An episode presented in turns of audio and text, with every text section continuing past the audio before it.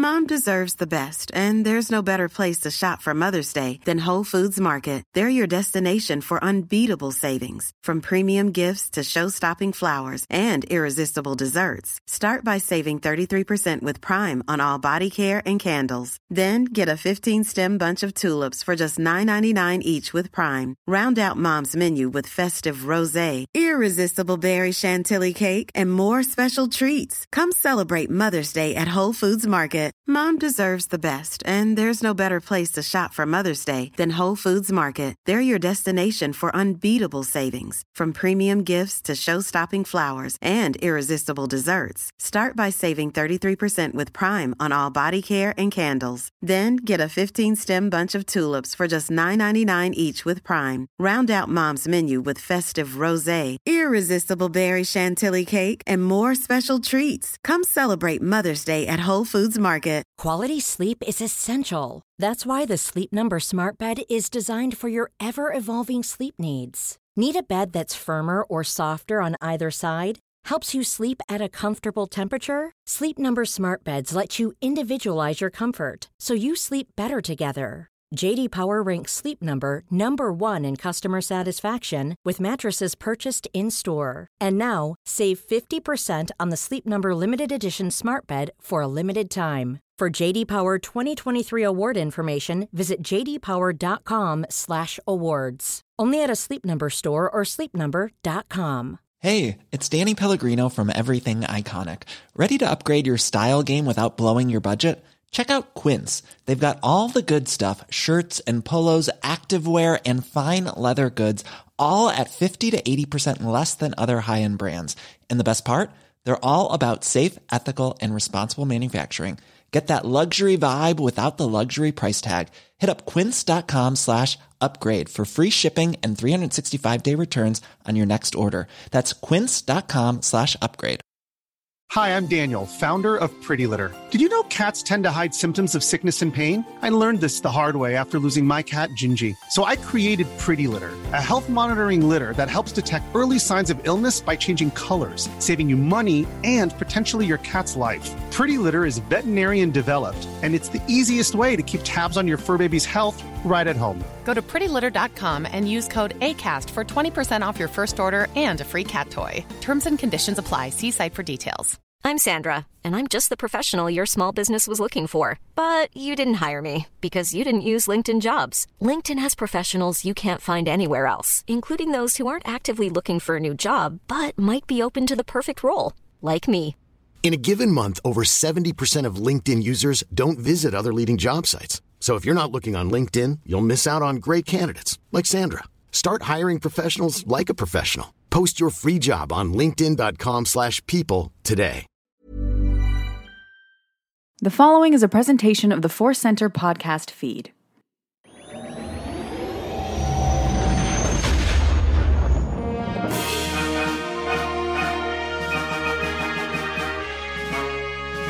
From the center of the galaxy, this is the Force Center podcast feed. I'm Ken Napzok for another edition of the big show, the main show, the superstar destroyer of our fleet, and the Best Buy Geek Squad of your Last Jedi DVD and VHS experience.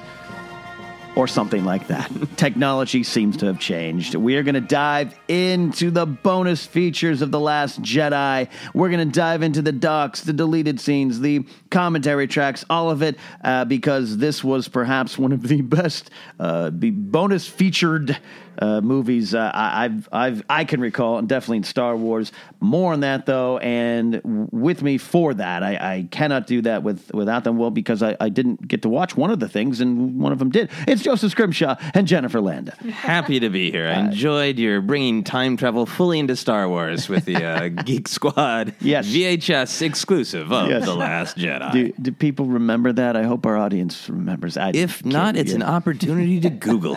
Yeah. Uh, of course, though, uh, we we do have some venerable old Star Wars fans listening. yes, we do. we Yes. do. We do. Jennifer Joseph, how are you guys today? Very Good. good. Very good. I'm so excited to talk about all this stuff. There's so much stuff. I went through so much to watch it. Yeah, I learned a lot about technology. a lot. Yeah. Oh. The Oh, internet. yeah. yeah. I, Oh. I learned a lot about green screens, not the kinds they use to make movies, but the kinds that happen when you fast forward your digital copy of something and it disappears. No. Oh, we'll talk more about that, Oh, I can't wait to hear that. I I've am- been dying to talk to you guys about this. yeah, there were adventures. I am going many. full Clint Eastwood in Gran Torino later on technology here. Um, but uh, thanks for uh, joining us, guys, for Force Center. And today's podcast is brought to you by Audible.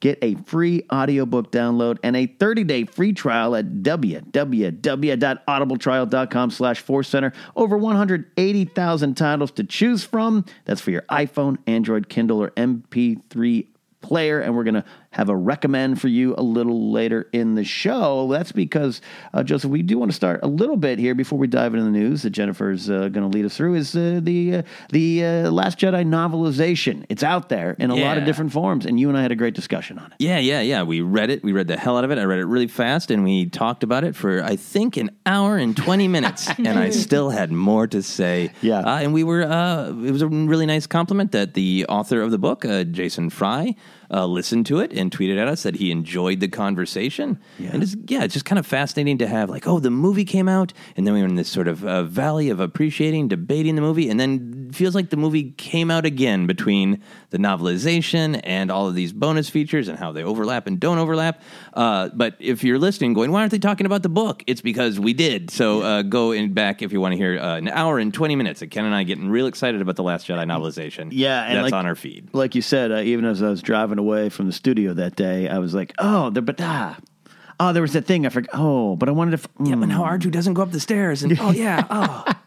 yeah, that's right. the little moment when R two Yeah. R two was trying to get up there. Yeah, he was gonna like, I'm gonna go see Luke. I'm like, oh, look at all those stairs. And then, yeah, then his rockets don't Yeah, work putting it anymore. into and canon. Jennifer, you were going to catch up. I, I know you were, have been real busy lately, and, and you finally got a copy of the novel, and you're going to take a look. Thank you, Joseph. I finally have a copy, and I'm so excited because there's been so much chatter online Mm-hmm. from people that said from the moment the first few pages, a lot happens. and Yeah. They were overwhelmed with emotion. so Oh, I'm, yeah. I'm ready to dive in. You're going to love it. Can't You're wait. going to love it. Uh, what we also love is Star Wars news. There's always a lot of Star Wars news, thankfully. It keeps us afloat. It keeps us moving forward, and that also means there's a lot of things to look forward to. Jennifer, what do we have in Star Wars news? Well, we haven't had the chance to discuss this piece of news together, I don't believe. Uh, so let's talk about the Jon Favreau news. Favreau signed on to executive produce and write a live action Star Wars series for the Disney streaming service. No word on what the series will be about or a release date. Uh, Favreau has obviously directed and produced Disney films and projects over the years, so it seemed like a natural fit. Uh, we can discuss the mixed reactions online in a moment, but what were your initial thoughts? On these uh, piece of news. I'm excited for him as a creator, and then the way the news is released just keeps being a distraction from talking about the actual artistic uh, excitement. And I'm excited for him uh, artistically. Mainly, what I got excited about is wow, he's done so many different things. He's uh, of the right age to have grown up with Star Wars that has this different level of appreciation to it. Uh, but more than anything, that his comedy chops.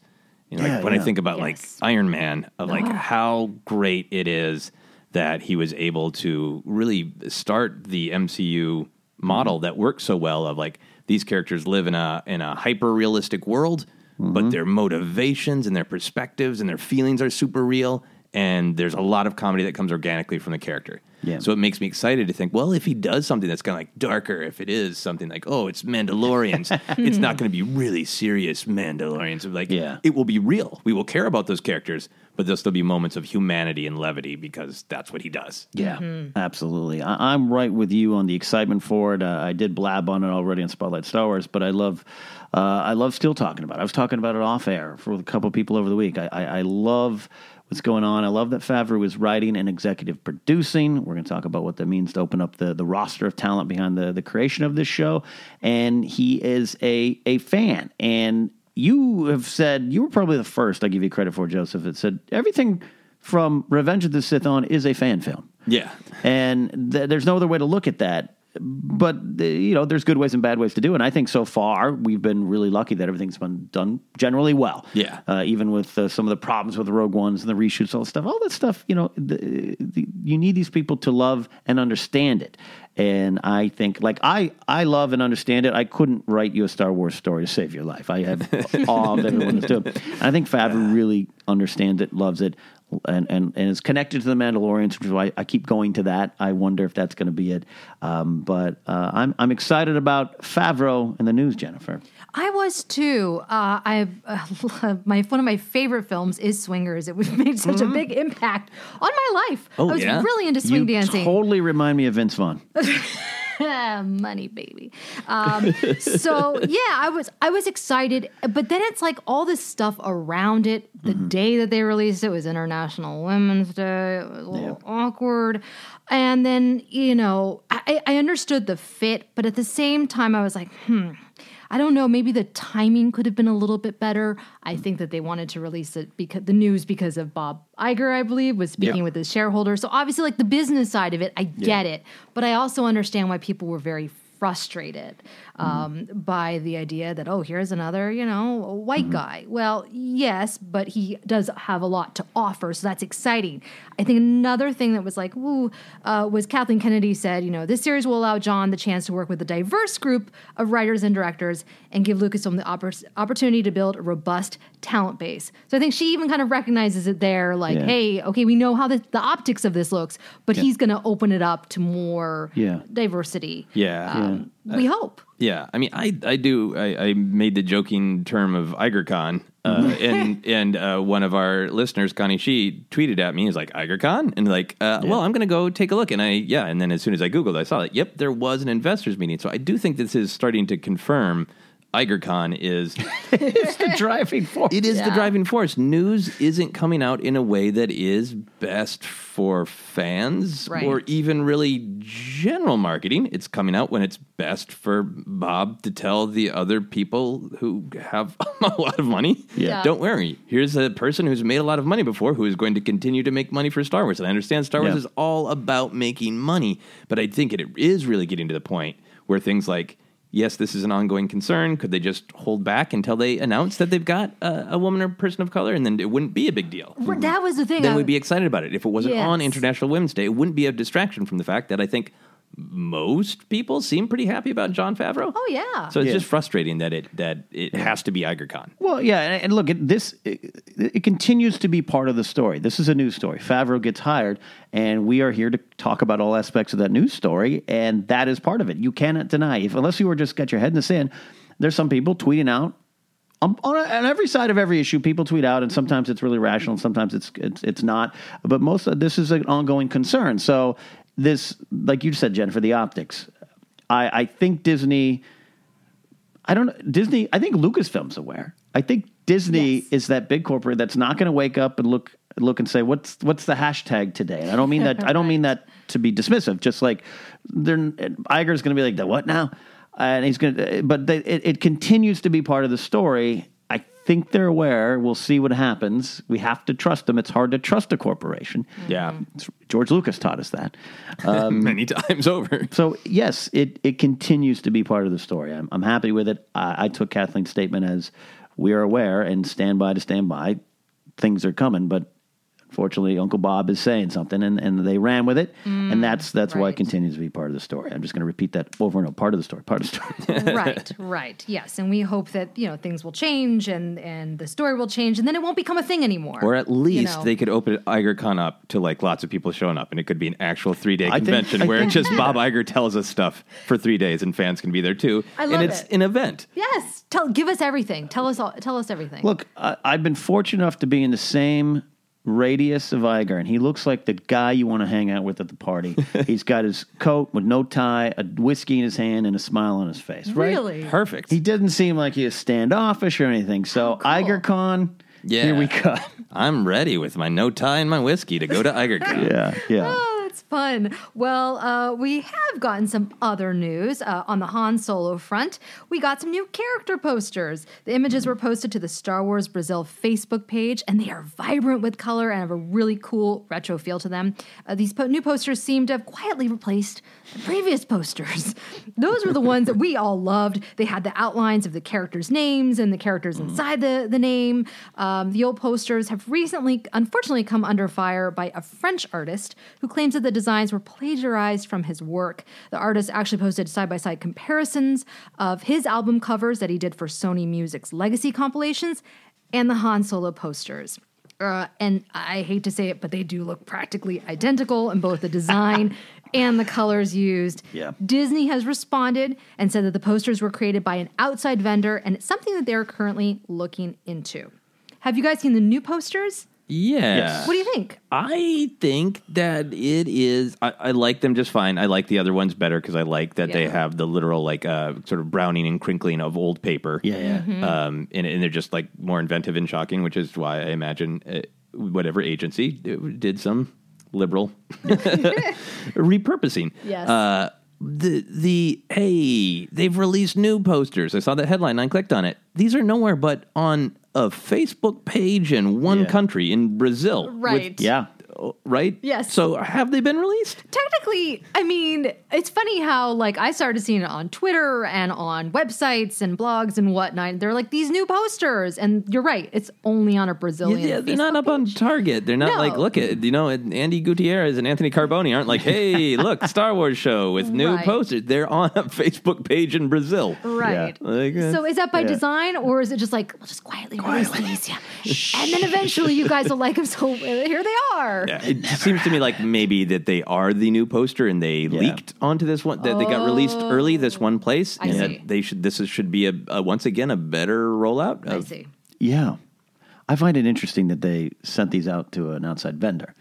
Now, a lot of big companies do that. Uh, it, it, it's it's cost effective. Oh, don't you love those words? Cost effective. big corporations trust them, trust them. Um, I, I do like the posters, but yeah, I, I it it's disappointing because those other posters were great, and now I see why. Yeah. And you know, we we we all have worked in comedy, and you know, stand up has a lot of theft, Yes. and there's a lot of hey, just two minds thinking alike, and then there's like oh that beat that beat, and I know you've done a lot of sketch and improv, Jennifer. You see on Saturday Night Live sometimes like hey, same concept. Oh no, that is a Tina Turner sketch that you definitely took from from oh. the Groundlings Sunday Company that like you can't deny it. I was there the night at the Sunday Company when that debuted, and the next week SNL stole it. And it's like beat for beat. Yeah. this is the same thing. And this this poster was like, what are you thinking? Yeah. This isn't inspired by you. Were that's a good idea. I'm going to take it. thinking that artists who made them for a company wouldn't have said, "Hey, look at that." You know what? The other thing I thought was funny about these Brazilian uh, Facebook posters, What? is they've got the text of like Alden Ehrenreich is Han Solo. Mm-hmm. They Yeah. have that for all the characters, and then Chewie just says Chewie.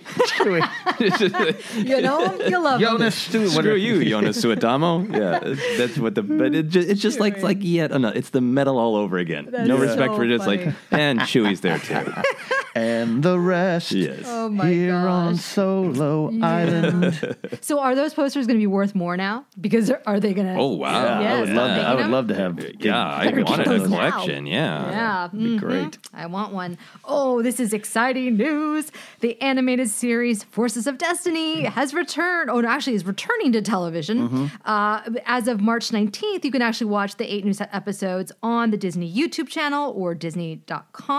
There will also be a television special featuring all eight episodes on Monday, March 25th at 9.50 on the Disney Channel. And these new episodes, they feature uh, an episode with the Porgs, Luke training with Yoda, Finn and Rose on their way to Canto Bight, Ahsoka working with secret couple Anakin and Padme, and Maz Kanata helping Leia, Chewie, and R2 with a clever plan to free Han from Jabba the Hutt.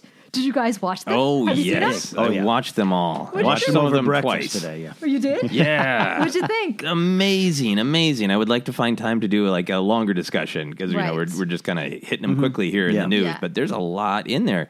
The, uh, the this is spoiler territory for people who haven't watched Yeah. them, but uh, the canon drop that just sure Ahsoka knows, Yeah. like giving that respect to Yeah. the character that Ahsoka knows there's something going on Yes. between Anakin and Padme. That was really really cool. Obviously, Mark Hamill back is Luke Skywalker. Oh, that was a win. Uh, yeah, really in really connecting him to, to Kanan's sort of journey by talking about how much you know you really don't need to see with your eyes, all sorts of stuff. And the the bush bouch boosh, as I always call that bounty hunter, since nobody agrees how to say that. and they still didn't say it. Yeah, That was I know, great. right? Yeah, the porgs. Yeah, so many great things in it. So many. This uh, this new batch is is it's, it's it's another victory. It's a big win. I keep using that sports term. I I'm watching too much baseball this day. I apologize.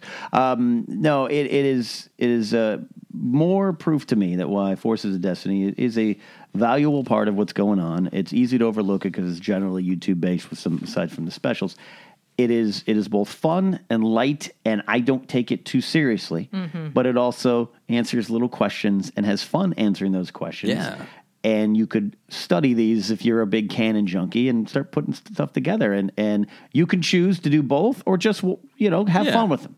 If you're not if you don't like how Leia got in her Ewok dress as answered on the show, that's fine. You're still going to have Return of the Jedi. Right. Watch it on VHS. So I love this batch. I love the Boushh uh, moment. Connecting it to Maz, I'm fine with that. That's and then, great. and uh, hearing Mark Hamill do his a younger, try to do a younger version of voice and do it very well. Yeah. Um, but it was still fun to know that it's uh, bearded uh, Uncle Mark in the booth doing this. An impatient Luke. Uh, Big win, and and I will I will shout out uh, someone I was a fan first. I'm lucky now to call a, a friend Jennifer Muro who, who wrote these eight episodes. Uh, she, she puts a lot into them, and she's such a big Star Wars fan. And and the porgs, man, I love oh. more porgs. Give me some porgs. Yeah, running around with that lightsaber. That's you know, Jennifer. Oh I was gosh. watching these. I couldn't stop thinking about you because these this collection of eight episodes is just so many uh, adorable characters. I love that little Chadra fan. Oh, my god! And there's just so many yes. just great shots. They're just like Jennifer's heart is going to explode watching all eight of these in a row. It did, and my daughters did too. I, Yeah. I actually had to film it because I'm like, I want to see what her reaction is going to be when she saw Right. the porgs. I didn't even. I just had the thumbnail up, and she's like, "Oh!" And immediately she wanted to watch that, and she loved it. She thinks it's hilarious, you know. And that's what's so great about Jennifer Muro as a writer is that she knows how to hit those those moments Mm-hmm. where it appeals to my two and a half year old daughter, and it gets me right in the heart too. Yeah. it's like that is Yeah. amazing. Well, that's what I want. That's what these do and continue to do, and I hope to do is is you have to be protective of the next generation of Star Wars fans coming up. Otherwise, this goes away. Yes. So your daughter or some of my friends' kids, seven, eight, nine, this this should they should have things that speak to them, Yes. and then along the way we can have some fun as fans too. And I I, I just it bums me out because sometimes I hear people digging too hard into these. Uh, you know the BB-8. How much does BB-8 weigh? Like, have you had fun in your life? Yeah. have you had fun in your life? These work for me as a, uh sometimes grumpy middle aged man because they're Yeah. always those great details. You know, I lo- really loved just I wanted to p- pick one line to shout out Jennifer Yeah. Muro's great writing from like a canon perspective. Yeah. Of I love that it's the moment that Maz and Leia meet, not just a random encounter. That's their first meeting. And I love in particular when mom's like, now what happened to Han? Frozen in carbonite. Like it just that delivery, that intent tells you so much about the story of like, that's a weird thing to have happen to people. And this is yet another absurd adventure of Han's. Yeah. And just she's always the writing of these are always perfectly in the perspective of the galaxy if you want to be really detailed Yeah, yeah. about the canon and how everything connects. Yeah. Yeah, Love it. Said, oh my gosh. Check them out. Check him out. Okay, well, speaking of Mark Hamill, he finally received a star on the Hollywood Walk of Fame. Uh, the legendary actor was honored in front of the Los Angeles El Capitan Theater. And other Star Wars personalities were in attendance, like Harrison Ford, Billie Lourd, uh, Carrie Fisher's daughter, Kelly Marie Tran, R2D2, and George Lucas. George's speech, oh my gosh, you guys, it was a little awkward, but that's why we love him. But it was also really sweet and touching. Um, he said, quote, Mark Hamill is a character, uh, maybe, did he really say Mark Hamill? Is a character. Oh yeah, Mark Hamill is a character that can't be written. He is extremely enthusiastic and about everything that he does, and that's exactly what I was looking for when I was looking for Luke Skywalker. Harrison Ford also gave a touching speech, and he said that he wished the other member of their trio was there to celebrate with them. And when it came time for Mark Hamill to speak, he kept it brief, and he said, "I haven't been this speechless since The Force Awakens," which everyone loved. Oh, it was so good. It was about time. I Yeah. can't believe that it took him this long to get a star. Yeah, yeah. Come on. I mean, I uh, it, it you know it costs money. It costs and, money. and It's a big companies thing. companies Yeah. do uh, push for it. It not does not take away anything from the honor. No. No, yeah, I- no, but no. I, you know, it's significant that his star is it's in right in front of the El Capitan, which is owned by Disney. Huge, yeah. And I think it is really, really great that Disney clearly is making the choice to give a push to celebrate Mark Hamill. Yes. and that Disney clearly helped make this happen. What with the star being in front of El Capitan. Yeah. Mm-hmm. yeah. I watched the live stream. Did you watch the live stream? I watched the. It was. I, I maybe it was a recorded live stream. Yeah, no, I, I watched it live because I, I Oh. live fairly close, so I could also like hear the helicopter. So it's this very weird experience. Oh, that is weird. Uh, and I, yeah, I was like, should I walk down there? Like, nah, it's going to be so many thousands of people. I'll see it clearly on the live stream. And yeah, it was uh, the the interaction, my favorite interaction between awkward George Lucas, love him to death. Yeah. Uh, there was the moment where he said to Mark Hamill, was like, no, we're getting to the age where we're pretty much done with this. And Mark, Mark Hamill maybe furrowed his brow just a little bit. And then George Lucas was like, well, I mean, you, you still can do a bunch more stuff. And then Mark Hamill was like, you can too, George. And then as he was walking away from the podium, he was like, nah, I'm done. just like, oh, it's, it's so great. And then if you watch the live stream, you know, it continued for the whole photo shoot around the star. All of the different permutations of here's Mark Hamill alone, here he is with his family, Right. here he is with uh, George and Harrison, and Mark Hamill is such a, a great performer. And everybody is screaming at them to look this way, look that way. And George Lucas just wouldn't. you don't tell George Lucas where to look. I it was love him. really, really delightful. It was really like behind the scenes, like not great. polished glamour of Hollywood, you know. Yeah. And then you look at it later and you just see a tweet and like stars, we're in attendance and everybody's celebrating. Like, yeah, that's that's true. But also, George Lucas didn't listen to photographers for 15 minutes straight, and it was pretty damn entertaining. I love Yeah, it. Oh fun. my gosh. Well, well, uh, long, long overdue, like you said, but there is a process to it, like Joseph said. But, but happy. I, I, I think I love seeing, you know, Mark Hamill, who, who carried that flame for so long as a Star Wars fan, wasn't wasn't afraid to say, "I, I was Luke Skywalker," where others had complicated relationships with it or confusing, including, like you're saying, George. And so it's good to see. The, the, that's one of the best things about the sequel trilogy. Yeah. Mm-hmm. Is Hamill's getting due. Yeah, here, here. absolutely. Well, while we're on the subject of uh, Uncle George, so I'm going to call him George Lucas and his wife Mellody Hobson broke ground on a new museum in Los Angeles called the Lucas Museum of Narrative Art. The couple contributed a billion dollars to build the futuristic looking building that is located near USC, where obviously Lucas studied film. The museum will house uh, much of the couple's art collection of around 10,000 pieces, including paintings by Norman Rockwell, Renoir, as well as film storyboards, comic art, and maybe even some Star Wars exhibits too. You know, uh, George wants his museum to tell the story of society and the mythology of society. Uh, but a billion dollars is a lot of money to donate towards telling stories. Um, but Mellody Hobson believes, quote, the return on investment was not about profit for us. The return on investment was for society. The money that we have, it is for others. It is not for us to have more. They are amazing. Yeah. I just cannot wait. Uh, three years. We have three years. Yeah. I think we should go camp out now. Yeah, yeah. Get in line. yeah. This and Star Wars uh, Galaxy's Edge. Yeah. Oh my gosh, right? Yeah, we'll we'll take turns. yeah.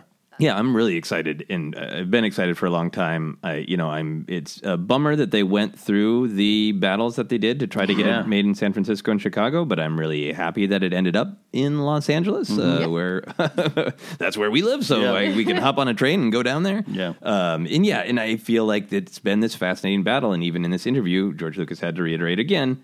People think because it's me, that means it's a Star Wars Museum. museum. And Yes. yes, there will be some Star Wars, but as I keep telling you, I really like stories and myths and stuff. and this is about how do you tell a story and how does every generation tell their own story and how do you tell a story in one picture? Like that's all fascinating stuff. I'm excited to see uh, George is, uh, continues to be one of the more fascinating characters, Yeah. and and it, it's mind blowing. Look, hey, uh, it's it's not easy to give away money when you have money, but it is a little easier. But you should also, if you don't have a lot of money, uh, you help someone out every now and then. All right, George is teaching us lessons, but he continues to do this, and and, and Melody, obviously his, his wife now.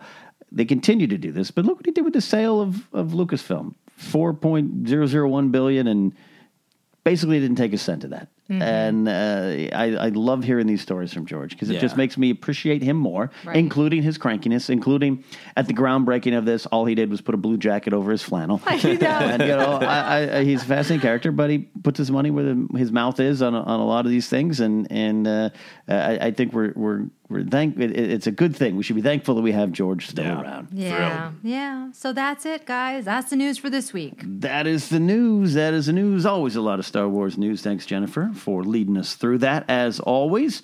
And hey, you guys out there, the listeners of the Force Center podcast, Audible is offering a free audiobook download with a free 30 day trial to give you the opportunity to check out their service. And we have a recommendation, like we mentioned, Joseph. It is The Last Jedi novelization. That is right. If you, uh, for some reason, don't want to buy the Blu ray, if you hate digital downloads and you still want to hear that story, The Last Jedi novelization is really great. There's some stuff that is uh, included in the deleted scenes, but there's some stuff in that Last Jedi novelization you are not going to get anywhere else. It's fast paced, it's great, it's insightful, and I think it would be a thrill to listen to. Absolutely. So download your free audiobook today. Go to audibletrial.com slash center. Again, that's audibletrial.com slash center for your free audiobook. And it directly helps the Force Center podcast feed. Joseph, you mentioned it. You mentioned it. The Blu-ray and the digital copy. The Blu-ray of The Last Jedi is not out yet, but the digital downloads are downloading like crazy around the world. And we three did that as well. We are going to dive into The Last Jedi on home video. Uh, it's playing on my TV in the background. All right, we finally turned it off because we couldn't record the show I if the got movie was on. I'd be looking around going, porg, porg. But there's a lot to take in. Deleted scenes. The director and the Jedi documentary, which I think is one of the best uh, documentaries about a film and the filmmaking process in a long time. Bonus features, audio commentaries, a lot of stuff. So, Joseph and Jennifer, we're going to dive in first, but let's start with the actual viewing and obtaining this uh, a copy of this. We all went digital this time around, and well, I don't want to speak for you two, but I am an old grumpy hard copy media person. This was an adventure. Yeah, mm. yeah. I, I I will be buying the hard copy. I wanted the hard copy, Yep. but this was good to be pushed out of my comfort zone, and I had some adventures as well. So, Ken, what you gave me the tip about Yeah. the Amazon Prime, where the movie is the first part. You just download it, and it says bonus features, and I Yep. would expect like, oh, there's going to be a drop down menu. Yeah. Nope. Not so much. Not so much. So, you know, I don't, yeah. Where, where did you download it on, Jennifer? Oh my gosh, it sounds so complicated. I did it through iTunes. Was that not the right thing to do? I don't know. I don't think there is a right. Yeah, I don't think to do. there's a right way. it was super easy. so, but did, sorry, I'm see, sorry. see, I've gone down the wrong path. Oh, but so you had menus to choose from. Yeah, oh yeah, they popped up. They pop up right away. Okay. Yeah. Yeah. So Amazon Prime I is l- you've downloaded a five hour and I believe twenty one minute Yes. video, and you have to fast forward through the film. Yeah. To get to that, No. and then to access any of the uh, the director's commentary Mm-hmm. and the director's commentary on the deleted scenes, you have to do what I did, which Mm. was sign up for a Movies Anywhere account, Oh, which has now recently been separated from a different Disney Movies Anywhere account that Yes. they sent me 800 effing emails about. Uh, and then connect that to Amazon Prime, and then it unlocks everything, but in the backwards order. So if you try, so then you have to like scroll through all the deleted scenes audio commentary to finally find and locate the director's commentary. See, Yeah. um, wow. See, you know, uh, a little pre-production email went out. We were like, "Hey, this is going to be our topic for the episode," and I was, like- I was like, oh, "I get a hard copy," but then Joseph, you were like, "Look, I'm with you. But we've got to adjust to the new world. Yeah. uh, let's uh, let's get this digital." I was like, I was like, Joseph's right. Joseph's right. All right. I get too stubborn. I get too stuck in my way. So I, I sat down. I was like, "Well, I have Amazon Prime. I'm on my PS4. I'll just do that." and and I'm, I, I sat there 20 minutes, 20 minutes. Try, I was like, this can't be right. This can't be right. And I went online, to, to, uh, YouTube, how to find documentary Oh, on thing. Wiki how watch Yeah. documentary. Surpri- Yeah. I didn't come across movies anywhere that would have helped. Yeah. Oh my eh, despite the 14 emails to sign up. So, anyways, yes, I had to fast forward. Now, I started watching. The movie started auto playing, and I was like, immediately. So I'm, this is how I know I like the Last Jedi. I actually love the Last Jedi.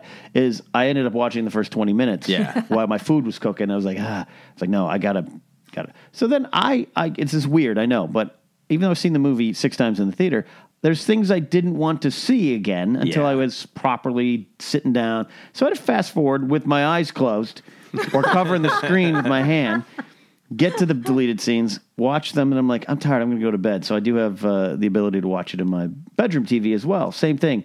It went back to the beginning. Oh, no. I had to fast forward it. Oh no. I got to the point of the documentary where it started. I pressed the wrong button. It reset it. I had to fast forward again. Oh then I fast forwarded so much that, much like a VHS, my screen just went green, and all I heard was audio. And I had to reboot, unplug my oh. Apple TV, all this stuff. Ken warned me about all this. Wow. So before I sat down to watch the documentary with my wife Sarah, I practiced on a different video, fast forwarding on Amazon Prime, so I knew the exact right button, so I didn't screw it up. Because like, sat down with a nice meal to watch this documentary, and I didn't want to be like, "Oh, I hit the wrong button," and it took us back to the Lucasfilm logo.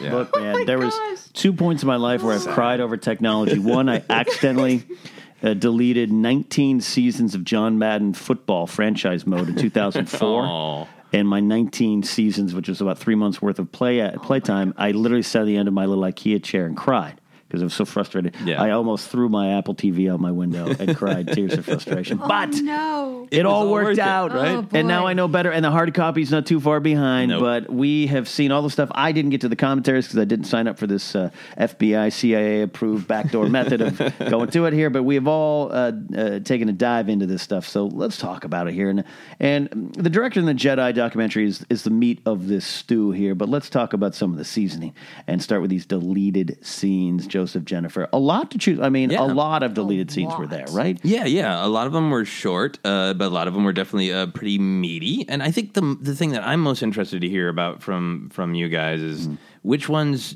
did you have any pull that that should have been in the movie? Because for me, uh, there was one that I felt that way a little bit about, but in general, I feel like a deleted scene is almost always the right choice because it's better for the whole, as Rian Johnson says. Yeah. Oh, that's basically his audio commentary for every one of the deleted scenes. Of We- like, it didn't work as well in the whole. We, we mm-hmm. should like Rochambeau to answer at the same time, Yeah. or, or Wonka Wonka Wonka, whatever that game is. They they, they Rose and Finn play in the Oh, novel. Oh. If you got- No, haven't I have not gotten they, that. They introduce a game into canon that's very basically like a Rochambeau type of Yeah. game. Oh, funny. Um, yeah, uh, Ken, what, what what did you The- the one- pull yourself toward? There was one deleted scene that was like that could have been in there, and that is Luke has a moment. okay. Is that different than your answer? Oh yeah. Oh, Yeah, I- mine might be controversial. Oh. I think the oh. Wow. Luke has a moment was really powerful to see that, uh, to see him actually mourning Han and to see that tear Yeah. roll down his cheek Oh, was really right. powerful. Yeah. No, mine was the uh, extended fathier chase, oh, Really? which I think is controversial. I- Oh, that's it's- controversial. It's controversial to me. to All me right. too. Yeah, I got up. I got up and started making tea during that. scene. I know. I started checking my phone. I'm like, oh, it's on Twitter. All right. As- Let's start there. Let's Okay. go. Controversy creates cash, Joseph. All right. Tell us why. well, watch the money fly as I say things that most people will disagree with. In the movie, which I love The Last Jedi, the Fathier Chase is my least favorite because it just feels a little flavorless compared to the rest of the movie. It just feels a little like they're running through things. I like the big picture idea that they're fulfilling Rose's line of smashing a hole through the city, mm-hmm. that it's the attack on the one percenters. That's great. I love it but the chase itself for an action mm-hmm. scene just didn't have any character. And when I watched this, it did because it had literal character more moments. It became a story of itself. In particular, here are the things I liked. Okay. So they smash through a little bit of it, and then Rose and Finn have this dialogue of like, well, where are we going next? then we get the close up of the fathier looking pissed Yeah. Yeah. and deciding that the fathier actively wants to. Mm. So that's suddenly a character moment where that's not just a, a, an animal going berserk. That's an animal making a choice, mm. which suddenly you invest in it. Uh, there's just kind of that great moment where they, mm. they go down an alley and it, it tucks its ears, and that's like a little bit more of a flavorful moment. I'm still mad that we lost that massage parlor. parlor. Oh. Yeah, now That that, was a yeah, yeah. I'm on board with that. Yeah, Yes. because that was the foundation of that whole Canto Bight book, which I've said a lot, and that weird little pink guy, uh, Kedpin Shoklop, is this, one of the stars of the Canto Bight book, Yeah. and he was played uh, by Warwick Davis. I know. So it's like it, it, it just it offered a lot more. That massage scene alone offered so much flavor of Canto Bight. Yes. Yes. And then the shot of they're going under the waterfall, and one of the Mm-hmm. fathiers actually gets shot. Uh, that, That a- was that surprising. adds power to when Rose releases it. Yeah. So I understand that by itself it's too long, but I wish that they'd been Okay. able to work a couple of those flavor moments. I would have taken just the massage parlor. I would mm. definitely take just the moment where the, you see the fathier make the decision, mm. because then you're hooked into it emotionally in a way that you aren't in the cut that's in the film. All right. Your Honor, Joseph has stated his case. uh, and as always, you, you bring a, a insight and perspective to these things where I don't disagree with anything you're saying. I think Jennifer maybe if he if, if, if some cherry picked moments Yeah. would have would have worked for me. Other other than that, I felt it was a, it was just long, long, long, long, long, long. But I, I do think you're right because some of the better moments with the fathier are kind of playing with Rose, like licking her face. Yeah. Um, I do like some of their dialogue uh, in that moment. That suck it in, little tiny things Yeah. like that. And and I thought it was interesting that she really couldn't control the fathier. Year. So I I understand that, J- Jennifer. Where are you coming down on this now? Final final decision. Yeah, no, I, I see your point, and I think those those little moments. I loved the massage parlor thing, and I loved Yeah. the yeah the fa- the fathier the fathier's intensity was definitely I felt like you're talking about. The character had uh, uh, had made up his mind. Yeah. was missing. But to me, it just extended on and on and on to where it almost became like we're showing you what we can do with this chase scene, and it just felt like uh, the the pacing, as Rian Johnson kept talking about throughout Yeah. this uh, commentary, the pacing just wasn't there. It was too much. Wh- Which again, uh, overall, I'm with you, Joseph, and I've said this before in other places and, and, and here in Force Center. Deleted scenes are often deleted for Yeah. a reason. So I, I really nothing in here made me change my mind on that overall Yeah. life stance. Um, but it's always little moments, little moments, and and it's you mentioned the fathier, you're di- what we assume is dying, gets shot off the, the cliff there. Yeah. yeah. I, I mean that uh, that that ma- it. I was like, oh, I wonder if, if that had been in the movie, would have added raised the stakes, which is Yeah. always good. But it it, ga- it made me kind of like, oh my, I can't. I don't. It's Turner and Hooch. Don't kill. Don't kill the dog. Yeah. I was. I was. I was kind of glad that wasn't in there, but I, I definitely agree. It raises stakes. Yeah. Mm-hmm. Interesting. All right. Interesting. Okay. So that that's his choice. Jennifer, what was your favorite of these scenes? Or Well, favorite moments? It's obvious. The caretaker village sequence. It was amazing. was amazing. How could they have cut that? And I understand again, pacing, pacing, Pacing, pacing. yeah. But it offers a great moment between Luke and Rey and why she's like, come on, Luke, you know, and, and he teaches her this lesson, which is not supposed to be a lesson. In, Mm-hmm. It's just, you know, supposed to uh, show their relationship a little bit more. But then we get that great scene of the caretakers partying and dancing and yeah. playing horns.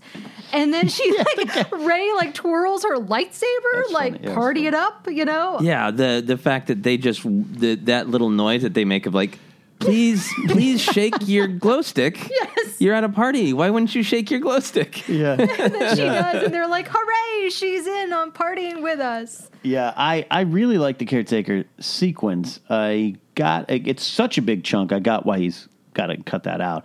And I it, sometimes it, the lesson was was it, it didn't bring anything new to what he'd already taught her. Just maybe fine was a fine tune. I thought it was Right. more. If I was sad that it was gone, other than some of the comedy, though, though it was oddly uneven a little bit. But but I but I like that. As even as I say that, I like that Luke and Rey have that moment where he's like, "Where are you from? Nowhere. No one's from nowhere. Jakku." Well, that's nowhere. And then serious question. Yeah. Uh-huh. That's life, right? You should be able to do that. This one, at times, it was like slapsticky over the top.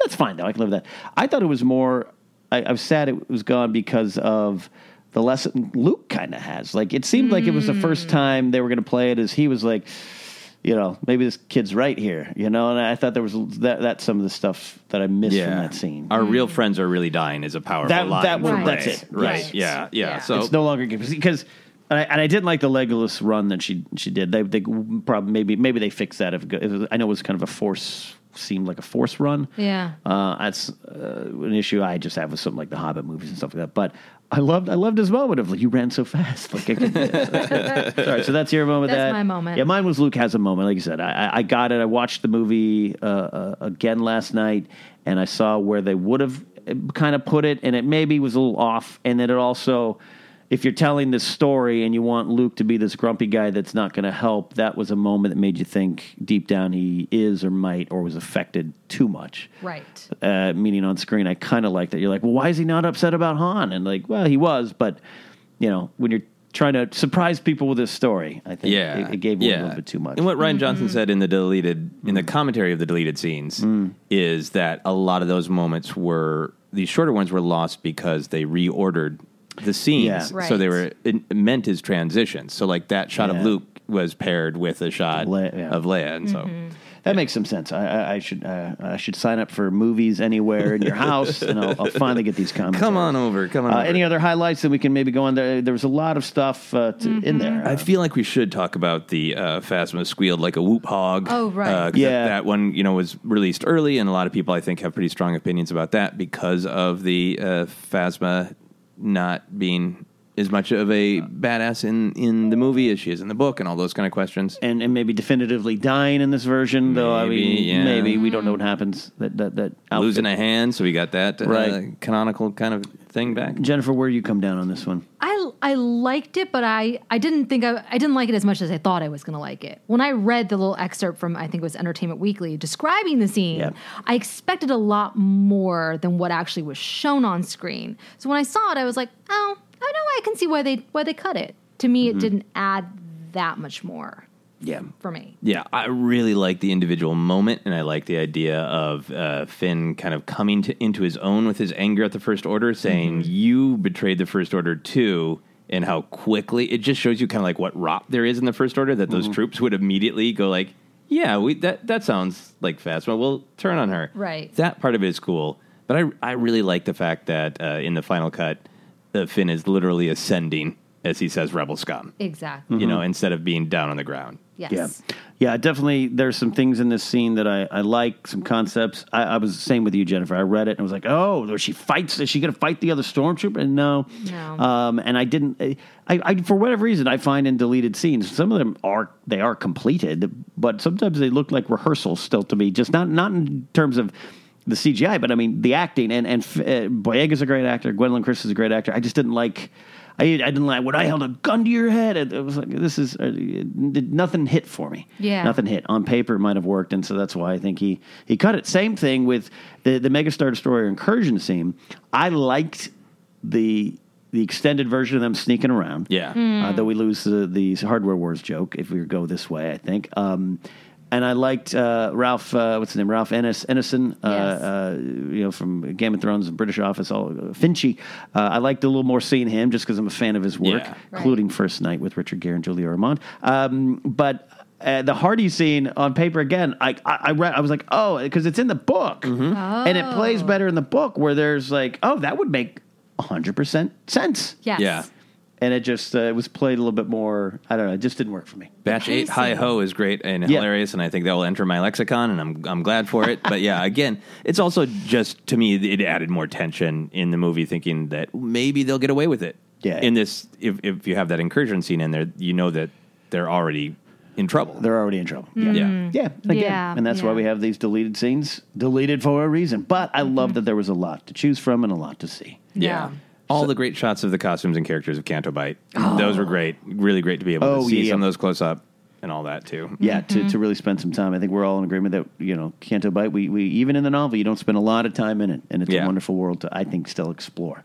So uh, they got the onus- other bonus features, but I think those kind of come out of the documentary. So I, I know this is going to be a bit of a, a mega sized, a superstar destroyer version today, but I really want to dive into the director and the Jedi. Absolutely. I was enthralled with this. I think everyone who's watched is enthralled with this. There's some weird takeaways from this that we're going to talk about, uh, but I was also surprised at for a Lucasfilm Disney approved. It, it was pretty candid and and showed a lot of things that went into making this movie, good and bad. Yeah, I was thrilled to be uh, wrong with some of our predictions that in this era of the sequel trilogy that we were going to have to wait years and years and years before we got anything that even lightly addressed uh, conflict, stress, humanity of making film. Like we've we've talked before about like why didn't the Force Awakens discuss at all that Harrison Ford's leg was broken on set? Yeah. that's some drama. That's some truth, uh, and maybe maybe it was legal reasons or whatever. But I was so delighted to see something that was Mm. so honest and so soulful.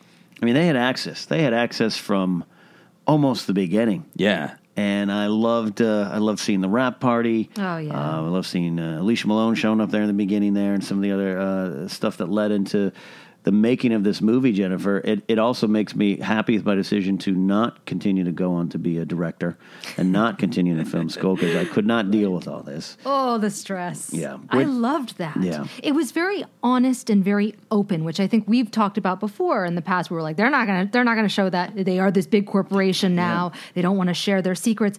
It was interesting how at times people would forget that they were recording. Oh, oh, this is gonna be on camera. Okay, I won't say that with Anthony Daniels, where he's like, I won't I won't say that. You know, That that you man might. was going to say a dirty joke or make a suggestion that was controversial. Yeah, because the, Right? the are you mic'd up? That was one of my favorite moments. Dirty old C-3PO. Oh my are goodness! you mic'd up? and like even like we talked about uh, before we were on air, Ken, you mentioned Kathleen Kennedy poking her head Right. in. It's like I have the posters.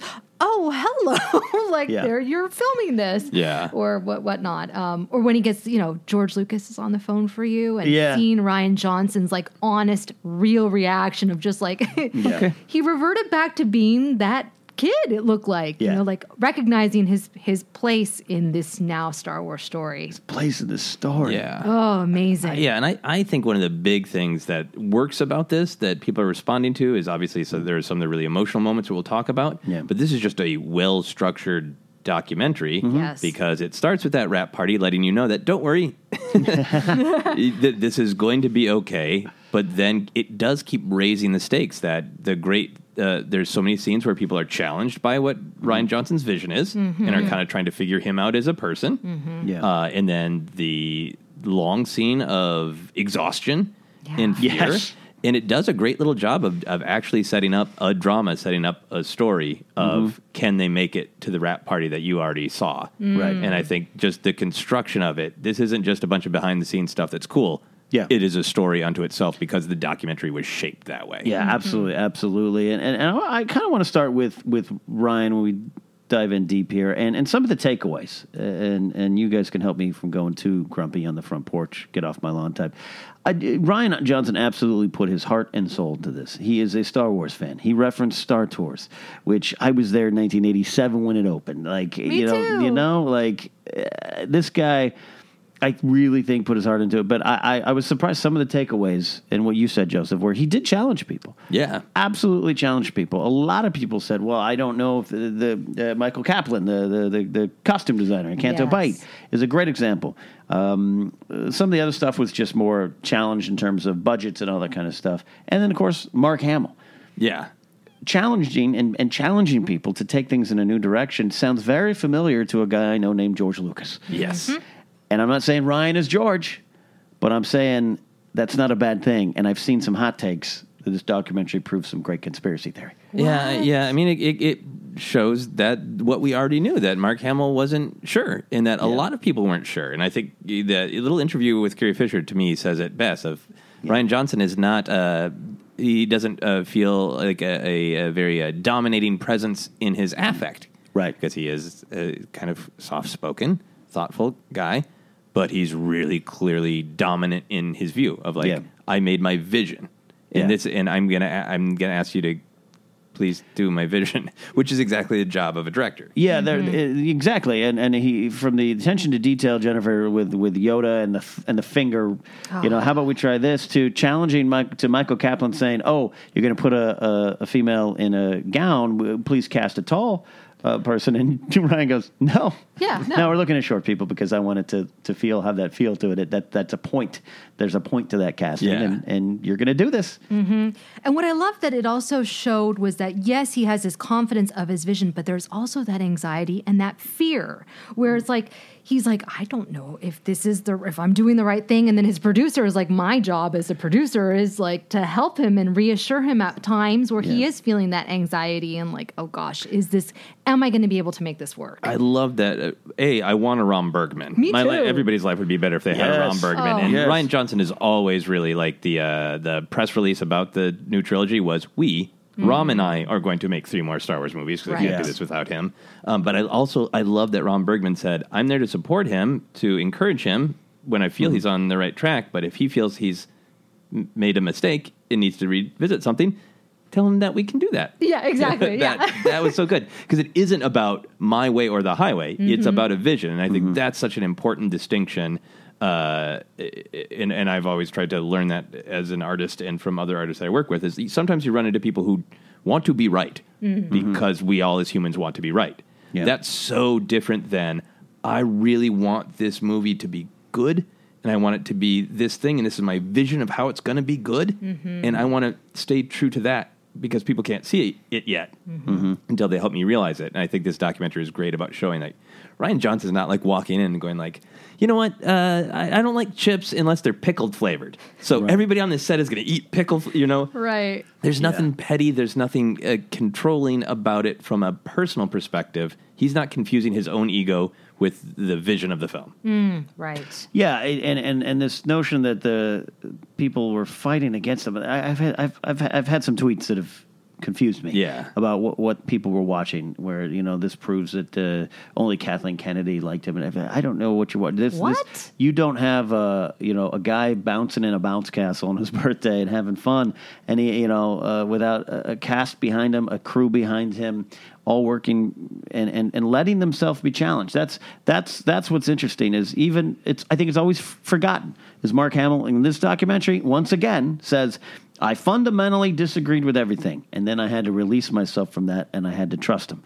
And everyone seems to have done that. Yeah. Oh everyone seems to have done that. That was what I was going to remark on was his relationship with obviously the ca- uh, all, all the crew, but also the cast and his actors and how they respected him, how he gave him so much, and uh, you can tell like he has this great relationship where they're you know they're hugging him or they're like you know confidently like quietly talking to them. Like this is it was a special connection that he had. Not, I mean, yeah, maybe he was challenging them, but they trusted him, and everyone kept saying that over and over again that they trust his vision. Mark Hamill himself said that. Mark Hamill, so You Th- know? that that is uh, leadership. Yeah. you know that is, that is a form, an important aspect and form of leadership of, of challenging your your your employees. The the pressure's all on him, as we've seen, and Ram Ram Bergman and everyone, but you know they're driving it, and and making a decision. And even if you think the decision. Uh, you know, is is going to is risky. You got to believe in it, and we're going to make it together as a team. And that's a leader versus a boss. You also have to be a good boss. It's a different skill set too, and he has that, and Ram Bergman has that. Yeah. you know. So I was fascinated to watch that every aspect of this movie. They were doing things, including, you know, well, it could be CGI. No, we want to get the sunlight on this thala-siren. Yeah. No, we want to get Mark Hamill. Uh, and I, I'd heard it was practical before, but to see- see him s- blowing apart the hut when Kylo Yeah. and Rey touch, Oh, my because we gosh. need this. We need this. It wasn't just uh, about cut. You know, you're always going to cut here, cut there, but it was like this. This movie needs this look and feel. Every aspect, Yeah. is a challenge. And I, I thought a lot of that was unlocked by hearing from Kathleen Kennedy herself saying, I was thinking about what is this DNA of, of that first Star Wars movie that everybody related to. Is like, well, it was personal. It meant a lot to George. Right. So, you know, we've had so many discussions about like, well, how do you be an auteur and bring your own self in your own vision to Star Wars and keep it Star Wars? And I like that. That's what I liked about this documentary is he Rian Johnson was also like going to people like Michael Kaplan, the costume designer, and going, "I know you know Star Wars. Mm. Yeah. So my personal vision is I want to tell this kind of story where we see the rich people and we see the effect of them on the galaxy. Right. So Michael, you know exactly what Star Wars looks like because that's what you do. Yeah. So give me the Star Wars version of this. Yep. So it was like it- n- nothing in the movie uh, breaks Star Wars to me. Mm-hmm. What it looks like, what it sounds like, what it's about, but it adds that personal. Yeah. And I like to hear that that was coming from Kathleen Kennedy. That Yeah. that's why she trusted Rian Johnson because he always puts himself himself in the movies. Yeah, I, I, I've heard Rian speak before where someone in an audience asked him, "Hey, Rian, is there something? Are there things in this movie that's from your own life?" And he said, "Absolutely. I will not tell you what they are because I don't want it to affect yours." But and, and he mentioned it in this doc. But there was a point early on where he's like, "There's things in there. If They're in the rows when they're screen testing Kelly Marie." He talks Tran. about being a nerd, Oh, and yes. clearly Yes. that's his relationship to being in love with that character because Right. Sh- she's him. him Right. and and also this uh, you know you have to that's right around the time I'm, I'm paraphrasing of course where he's talking about the personal part of the story and that is where I push back against if this had been we got to have a cool this we got to have a cool that because that's what Star Wars is that's already in there in some aspect but what's behind it the way uh, we can start talking some of the revelations about this document the way they talked about constructing even the space battles that they he constructs and his team constructs the space battles as if the even the ships were characters. And every moment, you always hear in, in, in writing, uh, every action, even in a fight, should be a, an extension of that character or where that character's going. You know, it, it seems like down to the frame it was decided. Yeah, he remained very, very true to the characters. Obviously, you know, we already knew this, but reiterating the, I start with uh, what, Yeah, what's going yeah. to challenge Bo? Well, that's is what it naturally leads to. I do want to just do a, a, quick and shameless plug for the next episode of Obsessed that's coming out. Do because it. it is all. Uh, I had a, a guest that I asked, "What do you want to talk about?" She's like, "I want to talk about the films of Rian Johnson." So I Oh. rewatched his first three movies. Okay. And it's been fascinating to see, like, okay, well, what what are the themes from his original three movies before Star Wars that clearly resonate with him? Yeah. And it's really interesting to see what pops up and like has rhythm, or as George Lucas would say, rhymes with the Last Jedi. He's clearly very interested in the difference between story and fantasy. He's clearly very interested in what are the options uh, when you take violence out of the mix. What are other ways to go? So I, a lot of a lot of great things that made me enjoy the director and the Jedi even more because I'd just been thinking about In, in the frame. yeah, I like that Rian Johnson isn't like, yeah, I want to do a Q&A and uh, here's everything that's happened in my life. I, when I was 13, blah, blah, blah, happened so. That happened to so-and-so. Like, I like that he's not out there with it, Right. but there's a lot to dig into in, in his movies and how it relates to what he put in The Last Jedi. Hmm. Right, right. Absolutely. Yeah, Jennifer, big takeaways from this. One thing that I loved was how he recognized what a giant dreadnought in some sense this this movie was. I mean, you look at like their production schedule and how many creatures they had and the costumes and the extras and it is truly overwhelming. But then he's, he and he recognized that how scary that was. And then in one scene he was talking about, but then you get on set and you're mm-hmm. just there, you're talking with the actors and you're just doing your thing. Yeah. And you're just trying to tell the story. And that I think is what for me made The Last Jedi so successful is that at the heart of it, yeah, you have all these explosions and exciting things and crazy creatures, but there is this, the characters, the, these stories, these uh, these relationships that we love, and that for me really resonated. Um, just overall, I the, and I tweeted this: the level of care that went into every single department, from the props to the creatures to to everyone. You could tell everyone was putting hundred percent, and that's why when someone you know says, "Ah, it sucks." Okay, I understand if you don't like it. Yeah. But mm-hmm. like, y- you know, you have to respect what these creators made. And if it doesn't resonate with you, that's fine. But just to say, eh, it sucks, eh, it's just a cash grab, eh, you know, they should fire Kathleen Kennedy, they should fire Rian Johnson. It's like, oh my God, just watch this documentary, please. I, I it's it's off topic. I don't want to. I, I got into like another little argument, and and I've gotten to the point where like if you don't connect with this movie, that's great. That's fine. I don't connect with every movie that I, I like. I've I've tried to move. It's it's how, it's the path to being a prequelist, where you just have Yeah. to go like, hey, I love this. You don't.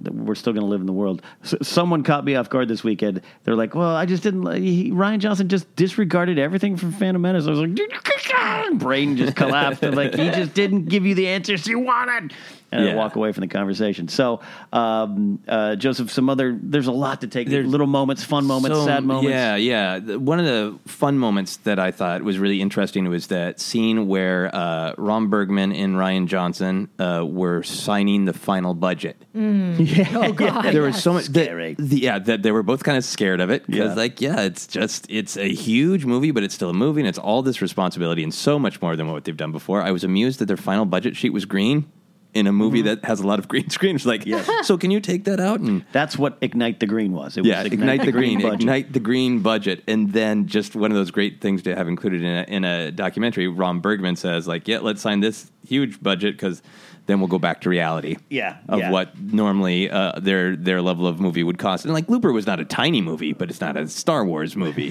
Right, Brick is a tiny movie. Is their first movie is a tiny movie. Tiny, tiny, So tiny. that's that's was an interesting insight. Is is it that partially that playing in that sandbox where there are so many different ways to get your vision realized? Is that a part of the temptation for them to go like, yeah, we want to keep working with Lucasfilm rather than going back to a tiny Uh, budget? Like, hmm. I'm sure there are creative reasons too. I have no doubt about that. Absolutely. But just like, wow, if if you have so many more resources to make your vision come true, uh, that's hard to walk away from. oh, yeah. And I, I love there's that moment. I think there's when they're shooting the uh, uh, the, the Unity tree uh, getting burned, where the, that massive set because Oh they couldn't do it really on location. And Ram's like, "Yeah, next time we're uh, We're gonna shoot a little longer on this set if we have to. More than two days. Uh, yeah. We build this. We're shooting on it. Love Yeah. this. Love that. Yeah. Other highlights, Jennifer? Oh yeah, that that was great. There were moments like that where it's like they're they're recognizing the fact that like oh my gosh, we have this huge film and we have all this money, but at the end we're, we're just like indie filmmakers, which Yeah. reminded me of George Lucas. of George, yeah. yeah, that's how we always saw him. Well, yeah. If you go, if, if you go back to uh, the documentary, the beginning, Phantom Menace, they're there going over budgets with George, and Mm-hmm. Yeah. George, this is all we got. Yeah. and it's like it's your money, George, but it's all we got. Was Right. it in this documentary or another documentary that I watched recently where somebody had the quote that uh, you always have a box and the box might be bigger, but it- everything still has to fit in yeah, the box. it, it is this one. Yeah, and like that's such a great way to say it, and to see that, like we were talking about, with they don't call it a thala-siren because Mm-hmm. Yeah. clearly whoever named that hadn't. It was just the sea cow. Yeah. where they're having that production meeting, like we really need to cut some corners. How are we going to do this? And then you just see the sea cow puppet on the helicopter, so you know somehow they made it happen. Oh yeah, yeah, I yeah. loved that how he was always pushing for the practical. He re- and to, Mm. to the dismay sometimes of of uh, Neal Scanlan, who's like, I don't know if we're gonna be. Uh, well, I Yeah. mean, he's he's trying to make it happen with the budget that they Yeah. had, but he's like, I don't know how I'm Well, gonna do this. Yeah, and Sarah pointed this out about Neal Scanlan because we saw a couple of like, ooh, boy, how are we going to make this happen? He saw a little like stress, but then towards the end, you have so many happy moments where like you see him with the the thala-siren puppet. He's like, look at that, it, it- which gives this documentary that arc of like there was conflict and now there is resolution. Neal Scanlan is happy. Yes. Uh, yeah, there's, there's, but that goes back to what we were talking about at the beginning. At any time someone says, "I don't know how we're going to make this happen," that that's a good thing in the creative process and in the, and in the business. I can tell you from sitting in front of a lot of employees in meetings, going, "No, we're gonna we're gonna figure out how to do this." Yeah. and we're gonna get to that next level. I, I think they did, and and little tiny moments seeing uh, Frank Oz and Mark Hamill Oh, reconnect That was amazing. Amazing. wonderful thing. Just anything with Frank Oz was it's just amazing. It's just to watch him work. It's still I'm still like believing the magic. Yeah, Yes. yeah, but it was yeah, it's amazing to actually see and and yeah, to just be able to be treated to that moment of Mark Hamill is quietly slipping in, Yeah. Mhm. behind Frank Oz, Frank Oz. yeah, it's And just having a moment, crying. insanity, insanity. Right, and and it's weird too that um, I think because it I don't think it shows up. They they show part of the scene. It's either this or the bonus features, but it's cut and it was just released. I think on Twitter or something where uh, Mark goes. It's his final day on the Falcon. Yeah, and he has a bit of a, an emotional reaction to it as well. So I liked seeing this this journey that Hamill, which is why it's the, docu- the the director in the Jedi. He goes through this journey as well, saying potentially goodbye to to something that meant so much, at least in that this form. We'll see. Yeah. what Force Ghost brings him. How did you guys feel about that level of honesty there? So, like the the the journey with with Mark Hamill Mm-hmm. was not super explicit, uh, you know, because we've heard some of these sound bites before. But Mm-hmm. there was that chunk where they listed all of his different, really understandable concerns and fears that Mm-hmm. he really wanted to do that fight, but he also understood that he was of a certain age, Right. and was not n- maybe not ready to be the Obi Wan of the story, and Yeah. maybe thought he would still kind of be the hero, and also was not sure about you know letting go of like literally of letting go of Luke Skywalker and Right. uh, and all that. How did you feel about hearing those that level of honesty?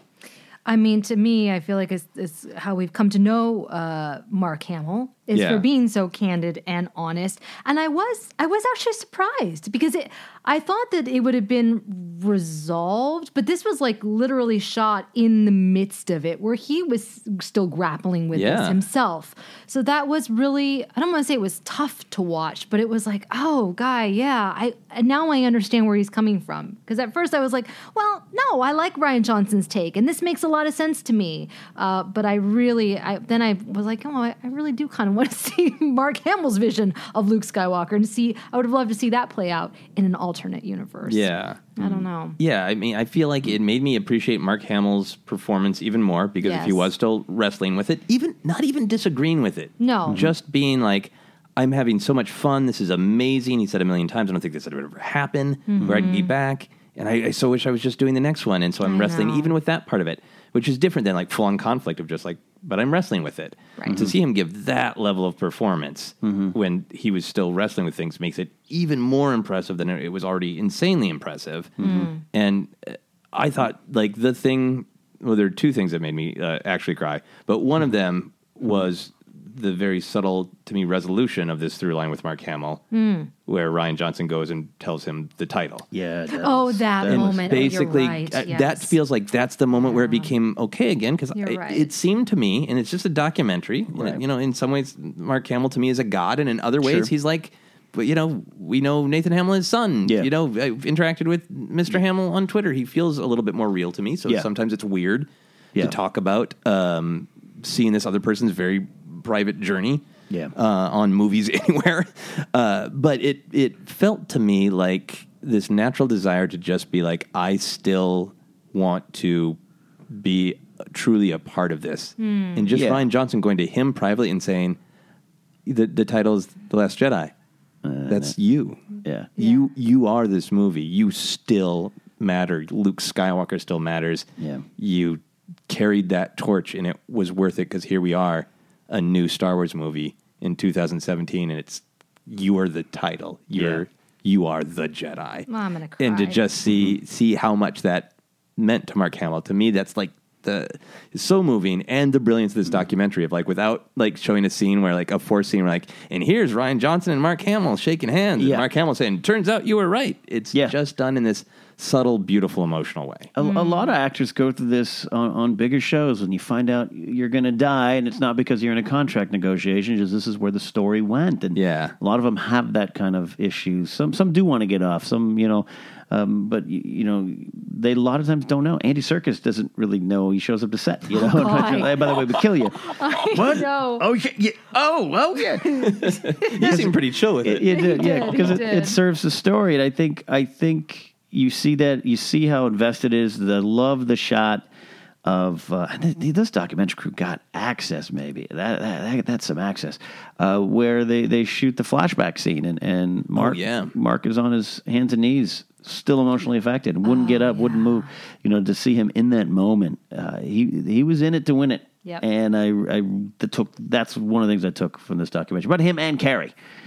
They weren't just going through the motions, Oh no. uh, collecting a paycheck to come do this old character. These are characters they are caretakers of, which is why Mark would feel so protective. But like he has to remind himself, Yeah. it, it is not my character. Yeah, and I think for people who see the documentary, maybe didn't like the Last Jedi, and and maybe did want to see that Luke of the EU, who is still a little bit more of a warrior. I mean, I, I think it does get lost in the conversation that Mark Hamill has said in public plenty of times. Now that I've seen it, now that I've seen the fan reaction, I get it. If I had just been, yay, I turn on my lightsaber, run and go, then we've seen that before. Right. We've seen that relationship with, yeah, sure. Oh, oh, you want to be trained? Cool, I'll train you. Yeah. He's said that. So obviously he is having a pretty great time. You know, Yeah. Walk of Fame. He's getting awards right and left. Yeah. Uh, running parades in uh, in, in uh, yeah in Dublin. You know, uh, so I do think there is truly a happy ending Yeah, to him embracing I re- Rian Johnson's vision. I really think it was. I really think it was. All right, are we ready emotionally to talk about Carrie Fisher? Yeah, let's do it. Jennifer, I can stop the recording, get a drink uh, poured for you there. Yeah, uh, look, I'll start. I, I, I mean, for, you know what the saddest, you know what the saddest moment, one that got to me the most, was when they cut to her off camera to do the interview, the one on one about Rian Johnson, and how funny she is, and how just like, oh, he's horrible and everything. Ah, no, I'm kidding, because that was what Carrie had been going leading up to Force Awakens, all those press interviews, and and that just made me miss that she is not around. Yeah. the on-set stuff, spectacular. We're going to talk about it, but that little moment, you know, where you could just, just I I we I miss her voice in these times as a Star Wars fan. Yeah. I wonder how she would have reacted to the Last Jedi backlash.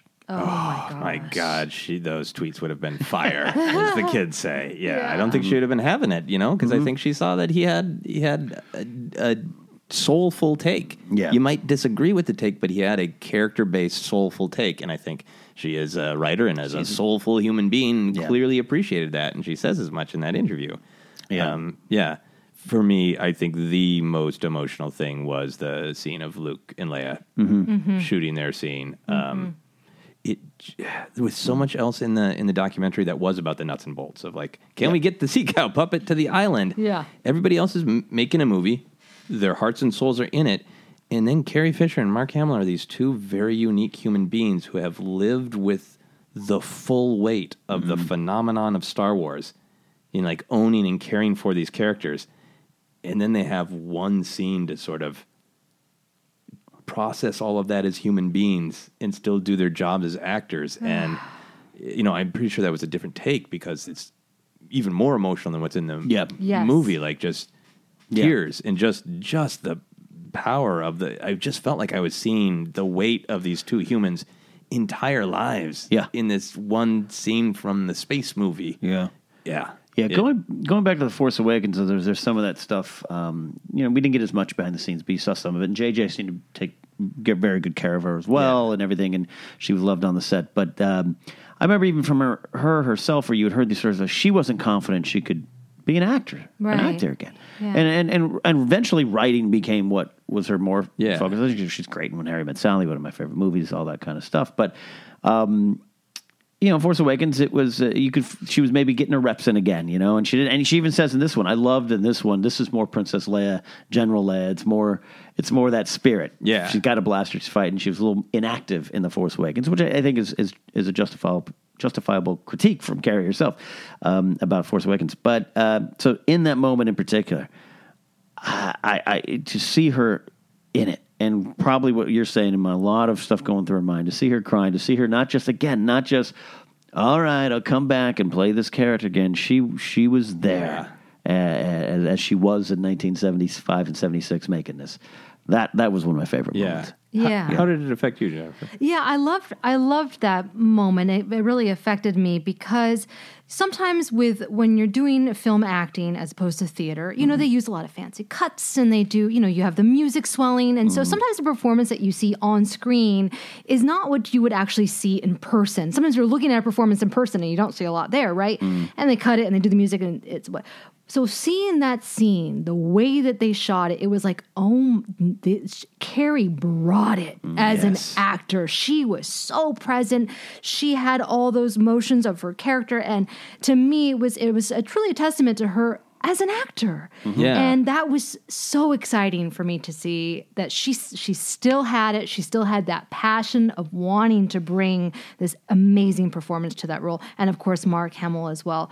It was it was too emotional, which I can see why they didn't use that. I don't, I don't think so. I don't think was- so. No, yeah. because I think there's they were both. But you could then then we see Rian Johnson then like taking that in of Mm-hmm, this performance, and it was just like, oh my gosh. Yeah. Um, but yeah, that to me was a very special a special moment. Yeah, I think just that the fact that they, you know, so many cast and crew were packed in there, Right. And there was a shot like this with uh, of Rey too uh, in the or Daisy Ridley in the moment where where Kylo is reaching out to her and, and she's realizing that her parents are no one. Oh, yeah. that has that uh, reverence moment. And I've done more comedy uh, acting, but I, I've done some drama acting and been around that drama world where a person has to go to a place that's like. You can't just go cut. All right, lunch. We're like that yeah. person is in mm-hmm. a, a, a place of such emotional depth that everyone around them, to be decent humans, has to respect that. So to see those moments mm-hmm. in a s- in a Star Wars movie, you know, just reminds you of how much people give of themselves mm-hmm. Yeah. to make these movies happen, and, and in Last Jedi in particular, how real and raw those emotions are. and and which makes me focus a little bit on on Adam Driver. Oh Yes. yes.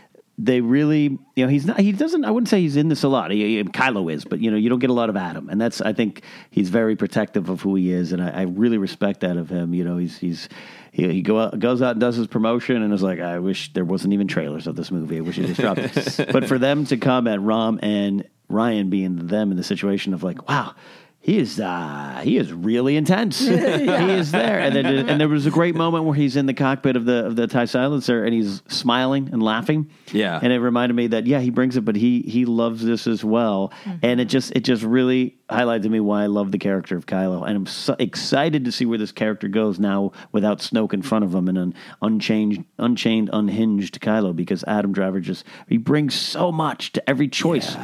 He makes choices. As, as I'm not an actor, I, I failed miserably at it and went, in, went into podcasting.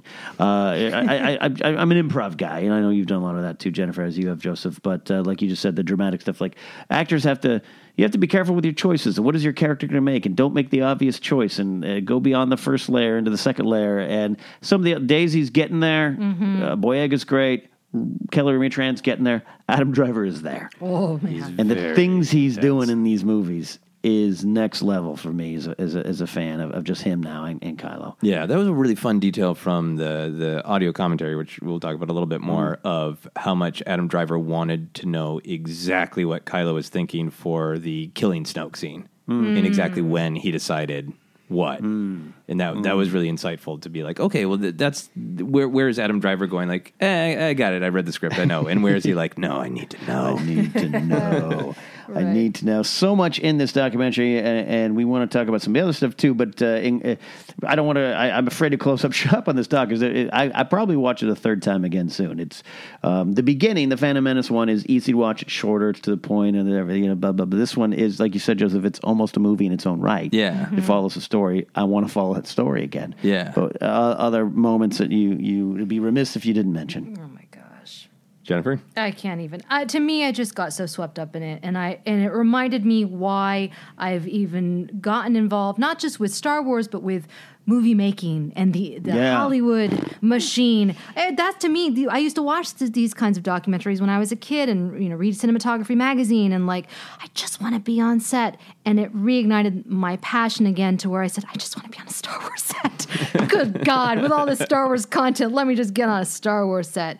Uh, but it was just it was wonderful to see the how they make the magic. yeah, It's not just behind closed doors. They opened up the doors to us so we could be little flies on the wall. Right. I just appreciate that. To see all the emotions, right? The Yeah. joy and the challenge and the revelation when you discover something in the process. Mm. The only other thing I wrote down because it, it both amused me and I thought was kind of powerful and exactly what you're talking about of that that being there.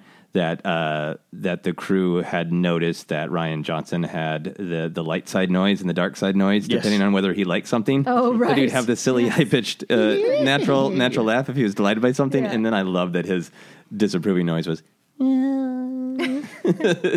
just like it shows so much about his personality Yeah. of like exactly what Carrie Fisher was saying. Is like he's clear on his vision, but he's he's not going to be the kind of like, why would you think a sea cow would look like that? No, he's just Yeah. going to be like, eh, maybe this direction. And look, man, I have uh, unfortunately the last couple of years worked with uh, uh, quite a few of those uh, troubled a hole geniuses. Yeah. and it's not worth it. I'd rather be around someone like this who uh, is is aware of what his decision might do to you, but he's still going to get his decision, and he's still going to make his decision. He's going to have his vision. He's going to lead you through that fire. Yeah. and, and I love watching that. On on, on and, and uh, one, did you like him taking that swipe at Doctor Who? Oh, Oh well, yes. you know, I, I was gonna have an issue, but he somebody had already before I watched the documentary challenged him about it, and he Uh-huh. clarified that that is not what he meant. right. It was two separate thoughts or two separate notes, as he Two said. separate notes. Fair Yeah. enough. Yeah. Fair enough. Yeah. Yeah, great moments, and and and uh, you know a lot of it. Uh, the the the bonus, other bonus features is almost was like almost seemed like deleted scenes from the documentary that they turned into some nice stuff. So I forget where some of the stuff because I watched it all last night again. Uh, the highlight of uh, that that fathier, that really practical. There in person, fathier. Yeah. re, uh, in the stable, acting uh, opposite Kelly Marie Tran. Show me how much just went into a lot of that stuff too, and how talented these uh, puppet men, uh, puppet men are. Man, Man. Yeah, kind of frightening. Like, Yeah. yeah. are people I'm meeting real or Yeah. are they uh, being puppeteered? Yeah, and I love by- that Boyega and the Canto Bight's thing was like, is that is that one real? The big I can't, the face. I can't tell. I can't Yeah, tell. I Uh, can't tell. Yeah, the Countess is that The character. Countess. The Yeah, Countess. So, uh, and I love, uh, you know, we got to see Neeper's pan pick very yeah. clearly. A lot Oh, of juicy yes. Neeper's pan pick. Uh, yeah, a lot of a lot of those delightful weirdos. Yeah. Ectomo, the one with the uh, the vape pen. Yes. Yeah. Yeah, a lot there, including the valet at the Canto Bight. Uh, so uh, let's move on maybe to the bonus features, and I want you, Joseph, to kind of talk about the audio audio commentary. Uh, we don't spend a lot of time on these. Like I said, lots there. Uh, I think the big takeaway is that I didn't realize it till the uh, lighting the spark, creating the space battle, is that the VX, VFX guy uh, Ben Morris is the one of the pilots of the the bombers. Oh wow. yeah, he's the one that's uh, the the older white guy that's like fighters are coming. like yeah. they're Oh, like, nice. hey, pop in the cockpit, man. You're in charge of this. So a lot of stuff there. The highlight for me was the Andy Serkis stuff, though. Where do you guys? Uh, what do you guys feel? Where do you take away from these bonus features, Joseph? Joseph? Uh, I love the Andy Serkis uh, to just because I love all the little choices that come through super clear on Snoke. So it was really great to see that that Andy Serkis live one night only. We got to see all of his mocap performance. That's hilarious. Yeah. and great. I, I think the most engaging was the balance of the Force, and that I think is the most. Um, Rian Johnson's always clear, but um, that's the, the, where I, you could hear his passion just in the way he was speaking. Yeah. of being very emphatic of I wanted to, uh, you know, re re uh, discuss the force Yeah. And to me, it is not a superpower. Right. It's Yes. a deep spiritual thing, and I think uh, that was the most interesting is how how clearly he wanted it to be about.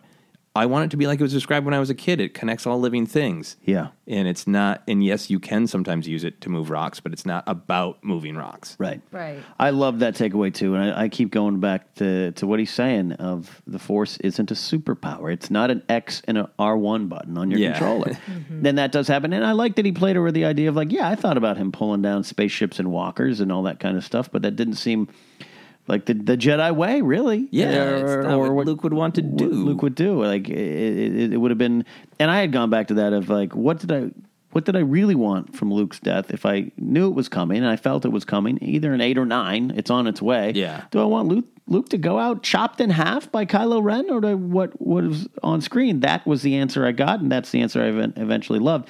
And to see to, to see Rian kind of explain his views on the Force a little bit more showed that he had a, to me Jennifer he had, a, he had command on it. He did, and I love how he how he recognized like how he came up with the force projection at the end with Luke Skywalker, and it was not wanting to come up with some superpower like mm-hmm. he you guys are talking about. It was trying to figure out a more unique way. So he came up with the biggest superpower of them all. Yeah, exactly. Pacifism. right, right. Yeah, but that was that was awesome. But yeah, mm-hmm. this for me the Andy Serkis live was mm-hmm. oh, j- I mean because the mo the mocap dots look so weird enough. I'm like just leave it the way it is. You don't need to cover him up as Snoke. He was just so great. Yeah. in, Yeah. person in the flesh. And then, yeah, that Snoke's hand is uh, practical when he That was grabs her. it was like a Yeah. big puppet hand slowly rising up. I'm like, where's the what?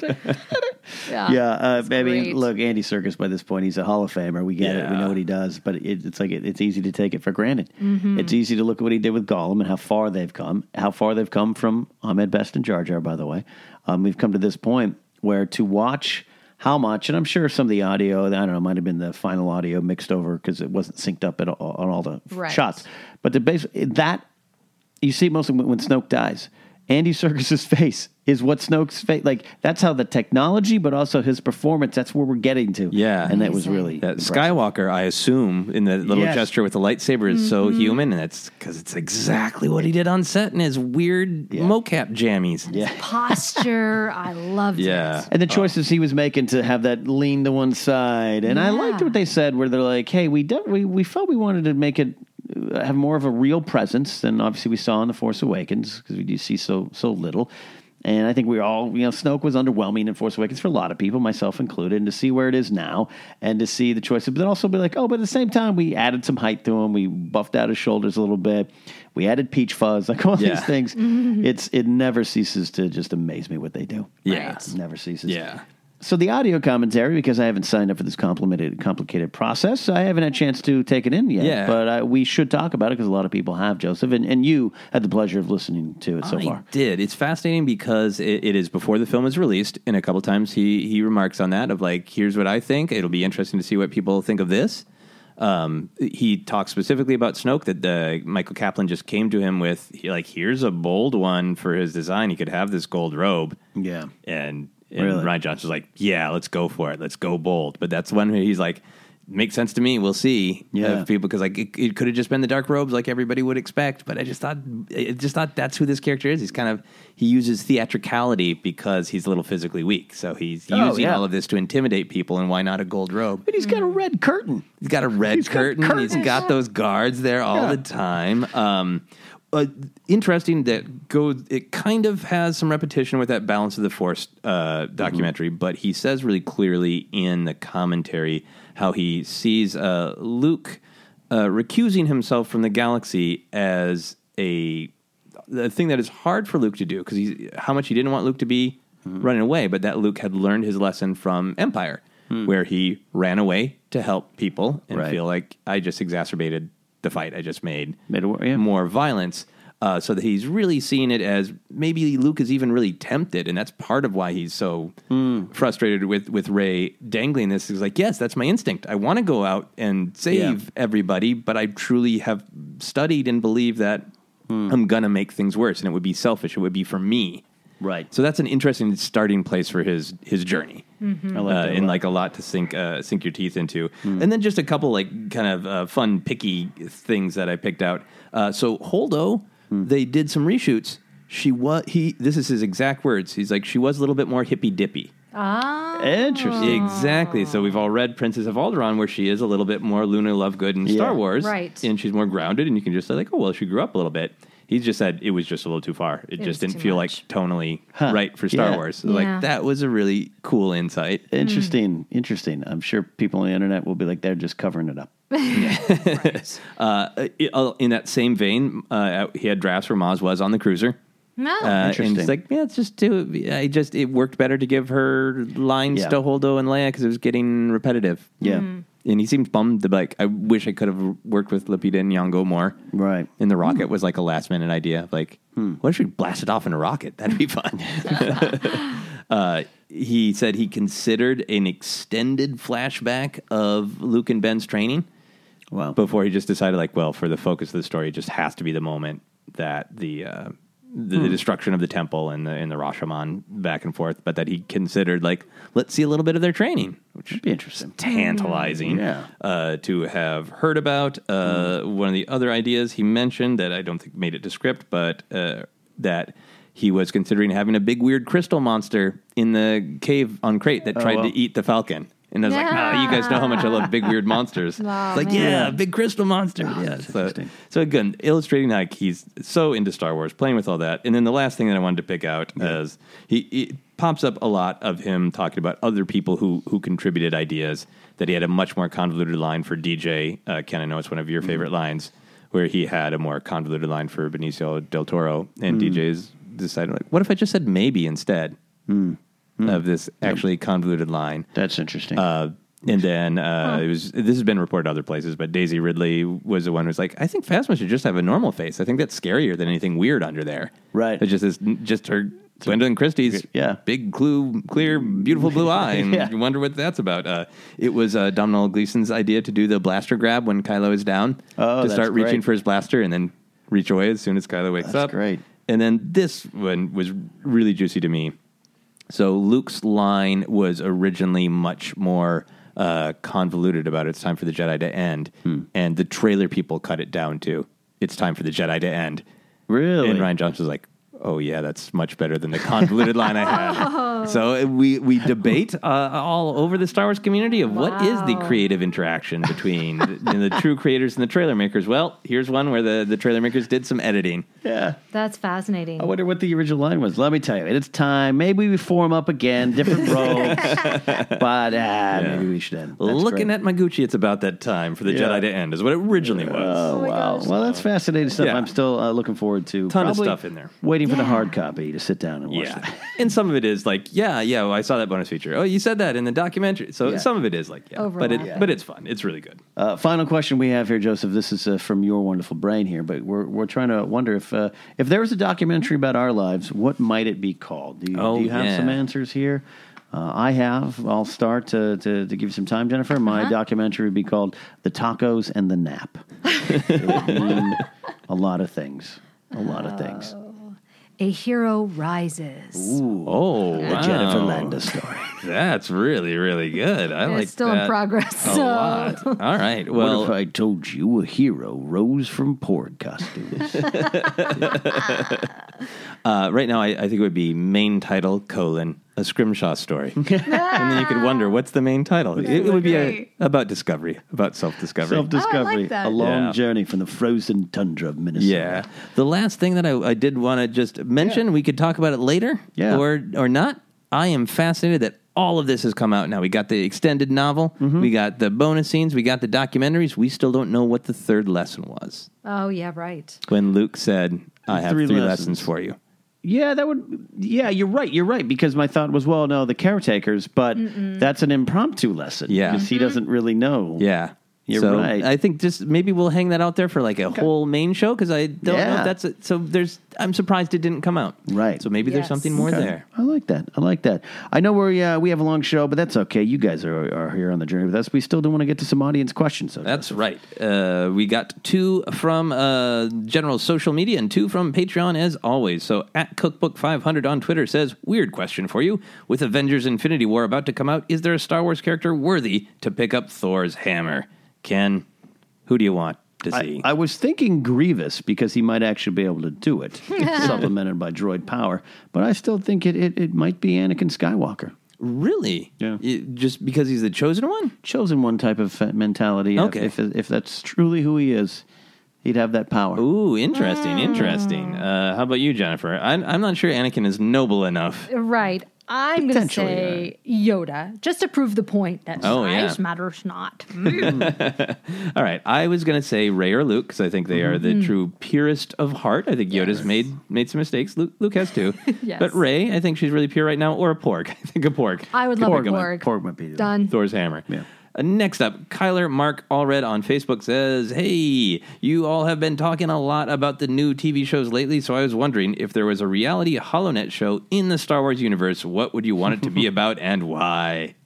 Oh, why? Yeah. I, I would like. Why are you Yeah, making it why- complicated with that? Why? yeah, Kyler? why? Why? I don't know if I have that answer, Kyler. Um, but it might be for me like Bounty Hunter House. Oh, Oh, nice. my gosh. Yeah, like Boba Fett, Embo, Aurra Sing, and Cad Bane all have to live in a house for 30 days. Boy. The whole gang in there. All right. Uh, I'm going to go with a really frustrating show called Jedi Mythbusters, where whatever myth they can do it because they're Jedi. so everyone's like, we, we've always heard that Jedi can't run fast. and then you got like Coleman Trebor going, oh, yeah, we can watch. Thanks. Bye. That's been an episode of Jedi Mythbusters. I oh like my that. gosh. I would do a cooking show chopped. Yeah. And I would have Gormaanda. I'd have uh, Jabba's chef. Of course, uh, Dexter Jetster. Yeah. A cooking droid. And then it'd be hosted by C3PO. Perfect. And would people lose arms as well in Chopped? Sure. Yeah. Yeah. Yeah. Make it, raise the stakes. I nice. Uh, and then for our Patreon questions, we always take two from our patrons. Uh, I'm going to read both of them because they're kind of the same, similar questions from Okay. different perspectives. Like it. Tristan Shields, our uh, master of databank uh, brawl lore, thank you, Tristan, says, "Is episode nine going to be the final episode in the Skywalker saga forever? Despite liking the sequels, I don't think episode nine can wrap it up for a big finale. I really don't like how the first two sequels take place within five minutes of each other, and now episode nine is the last. I feel like I've barely seen the state of the galaxy." So that's uh, Tristan's perspective. And then Kirk Helsig says, okay, here's a wild idea. What if episode 9 was the next day? Prequel trilogy equals several decades. Original trilogy equals several years. Sequel trilogy equals several days. Could this actually work? Would love to hear your thoughts on how the entire saga could finish in a couple days. I know it seems that most people think it will be a, a few years after The Last Jedi for episode 9, but what if? What if? So, kind of reframing uh, all these great ideas, and there's so much here in these questions. We'll talk about it more, but what, what do you guys think about episode nine being a few days versus a few years after The Last Jedi? I mean, these two combined questions make me think of darkness rises and light to meet. yes. um, I, Kirk's idea is fun. yeah. I I, I f- would feel a little cheated if that was the case, but it's fun. Yeah. You would because I still think you need the solution, and the story to me can't go on. And uh, I know what Tristan's question is fair, and I get what he's saying. Yeah. and we always say, hey, there, there's more to the state of the galaxy. Uh, though Rian was saying he had to recut the open because he wanted to make sure the stakes were clear. and Yeah. the state, the state of the galaxy was a little more clear, the state of what's going on. So I, I do though in the end uh, to try to answer this. I, I think that nine is the end of the Skywalker saga. This now and going forward, Yeah. you might get something in the past, maybe. Anakin, Okay. Anakin or Va- another Vader thing or something like that. So you feel it's going to be several years later that it, it Yeah. needs to be to make it feel a little bit more full Wrap it on and up, real, yeah. and that that is truly going to be the end of the Skywalker saga Yeah. for now.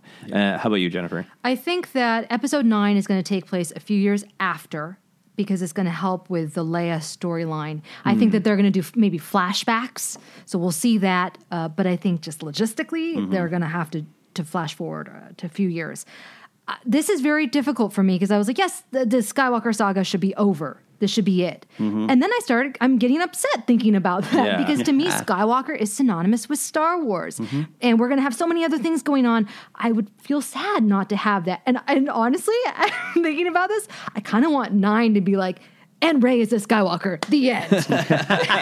We'll explain it someday. well, yeah, Twenty few years, from now. we'll get back to it. And I kind of, I kind of would love that. Yeah. Is that weird? Um, Your parents were no one. Dave and Miriam Skywalker. Dun, dun, Dun, dun. Yeah. Dave and Miriam. I don't know where that came from. Uh, yeah, I think this is so great. I, I do want it to be a few years because I want to see like that the that the resistance, the rebellion has grown up and that they've become kind of war hardened, Mm-hmm. and see how Kylo and Hux's relationship has found any Oh, sort of balance as they have their boot on the neck of the entire galaxy and aren't going to be good at managing it because Yeah. they're not They're an not. efficient team. Uh, but all of that does raise the question of like when you look back at this as a nine part story, how does that feel resolution? And the thing I want is some presence or shadow of Anakin Yes. because Yeah, the first six fair. movies are about Anakin, and I, you Yeah. know we've talked about it. I would love to see the Force Mm-hmm. Ghost of Anakin have an impact. Yeah, I could see that. I mean, Yeah. he's definitely made his appearances one way or another in these first ones, but it's just a little more of that shadow hanging over. it. Yeah, yeah. So uh, thank you, uh, everybody, for all those questions. Tristan and Kirk, in particular, those are juicy questions, and, and we'll revisit elements of those. But I wanted to jump on them because they're so cool. Absolutely. You have a question for us. There's a lot of different ways to reach out to us. On Twitter, it's at Force Center Pod. On Facebook, it's Force Center Podcast. We have merch available, and I can tell you, we definitely have new designs on the way. I have seen them. I have seen them. And you want uh, our merchandise, you can go to teepublic.com slash user slash Force Center. The website is forcecenterpod.podomatic.net. Podcast available in a lot of spots like Podomatic, iHeartRadio, Apple Podcasts, Google Play, Stitcher, TuneIn, and of course, Joseph, we're always on Patreon. That is right. You can visit at patreon.com slash force center. And uh, if you become a patron now, I'm realizing we have so much content for you that you can access immediately. We've got the Phantom Menace audio commentary and hours of our bonus show, Finish the Fan Fiction, to dig into. And of course, a new one of those every month. We're very close to our next goal, which is new music by Tony Thaxton for Star Wars counseling. So if you're interested, go check that out at patreon.com slash force center. That's it for this week, but we are on our way out and have a lot of other things going on in our lives, Jennifer, that aren't just Star Wars related, unless they're Star Wars related. Yeah, they're Star Wars related, like my Happy Feet show, which will, a new episode will be coming out this Friday. I'll be talking about the commercial side of Star Wars and how much I love it. Um, and of course, you can find me on all the social media uh, sites at Jennifer Landa on Twitter, YouTube, Facebook, and Instagram. Joseph. Yeah, you can follow me on all the social media. Twitter and Instagram, in particular, is at Joseph Scrimshaw. You can check out my website, josephscrimshaw.com, for info on comedy shows, comedy albums, and in particular, I always plug my other podcast, Obsessed, but I really want to highlight this one because I think it'll be really interesting to uh, Star Wars fans, to Force Center listeners. It's coming out this Thursday, and like I said, it is all about Rian Johnson's other films and the discussion of is The Last Jedi truly a Rian Johnson film, is what a, a big part of the discussion is. So you can get links to that on my website at josephscrimshaw.com. Outstanding. You can follow me at Ken Napzok. That includes Twitch, and I have the Napzok Files podcast feed as well. That's it for this week, and what a dive we went in deep in the documentary. Hope you guys had a chance to watch it, and if you haven't, you should definitely check it out. So that is it. We'll see you next time here on the Force Center podcast feed.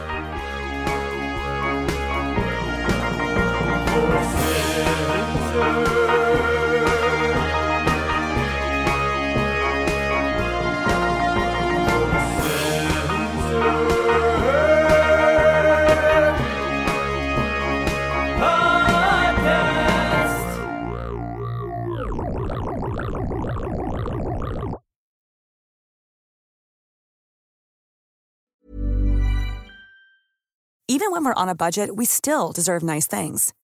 Quince is a place to scoop up stunning high-end goods for 50 to 80% less than similar brands. They have buttery soft cashmere sweaters starting at $50, luxurious Italian leather bags, and so much more. Plus, Quince only works with factories that use safe, ethical, and responsible manufacturing. Get the high-end goods you'll love without the high price tag with Quince. Go to quince.com slash style for free shipping and 365-day returns. Hi, I'm Daniel, founder of Pretty Litter. Cats and cat owners deserve better than any old fashioned litter. That's why I teamed up with scientists and veterinarians to create Pretty Litter. Its innovative crystal formula has superior odor control and weighs up to 80% less than clay litter. Pretty Litter even monitors health by changing colors to help detect early signs of potential illness. It's the world's smartest kitty litter. Go to prettylitter.com and use code ACAST for 20% off your first order and a free cat toy. Terms and conditions apply. See site for details. Mom deserves the best, and there's no better place to shop for Mother's Day than Whole Foods Market. They're your destination for unbeatable savings, from premium gifts to show-stopping flowers and irresistible desserts. Start by saving 33% with Prime on all body care and candles. Then get a 15-stem bunch of tulips for just $9.99 each with Prime. Round out Mom's menu with festive rosé, irresistible berry chantilly cake, and more special treats. Come celebrate Mother's Day at Whole Foods Market.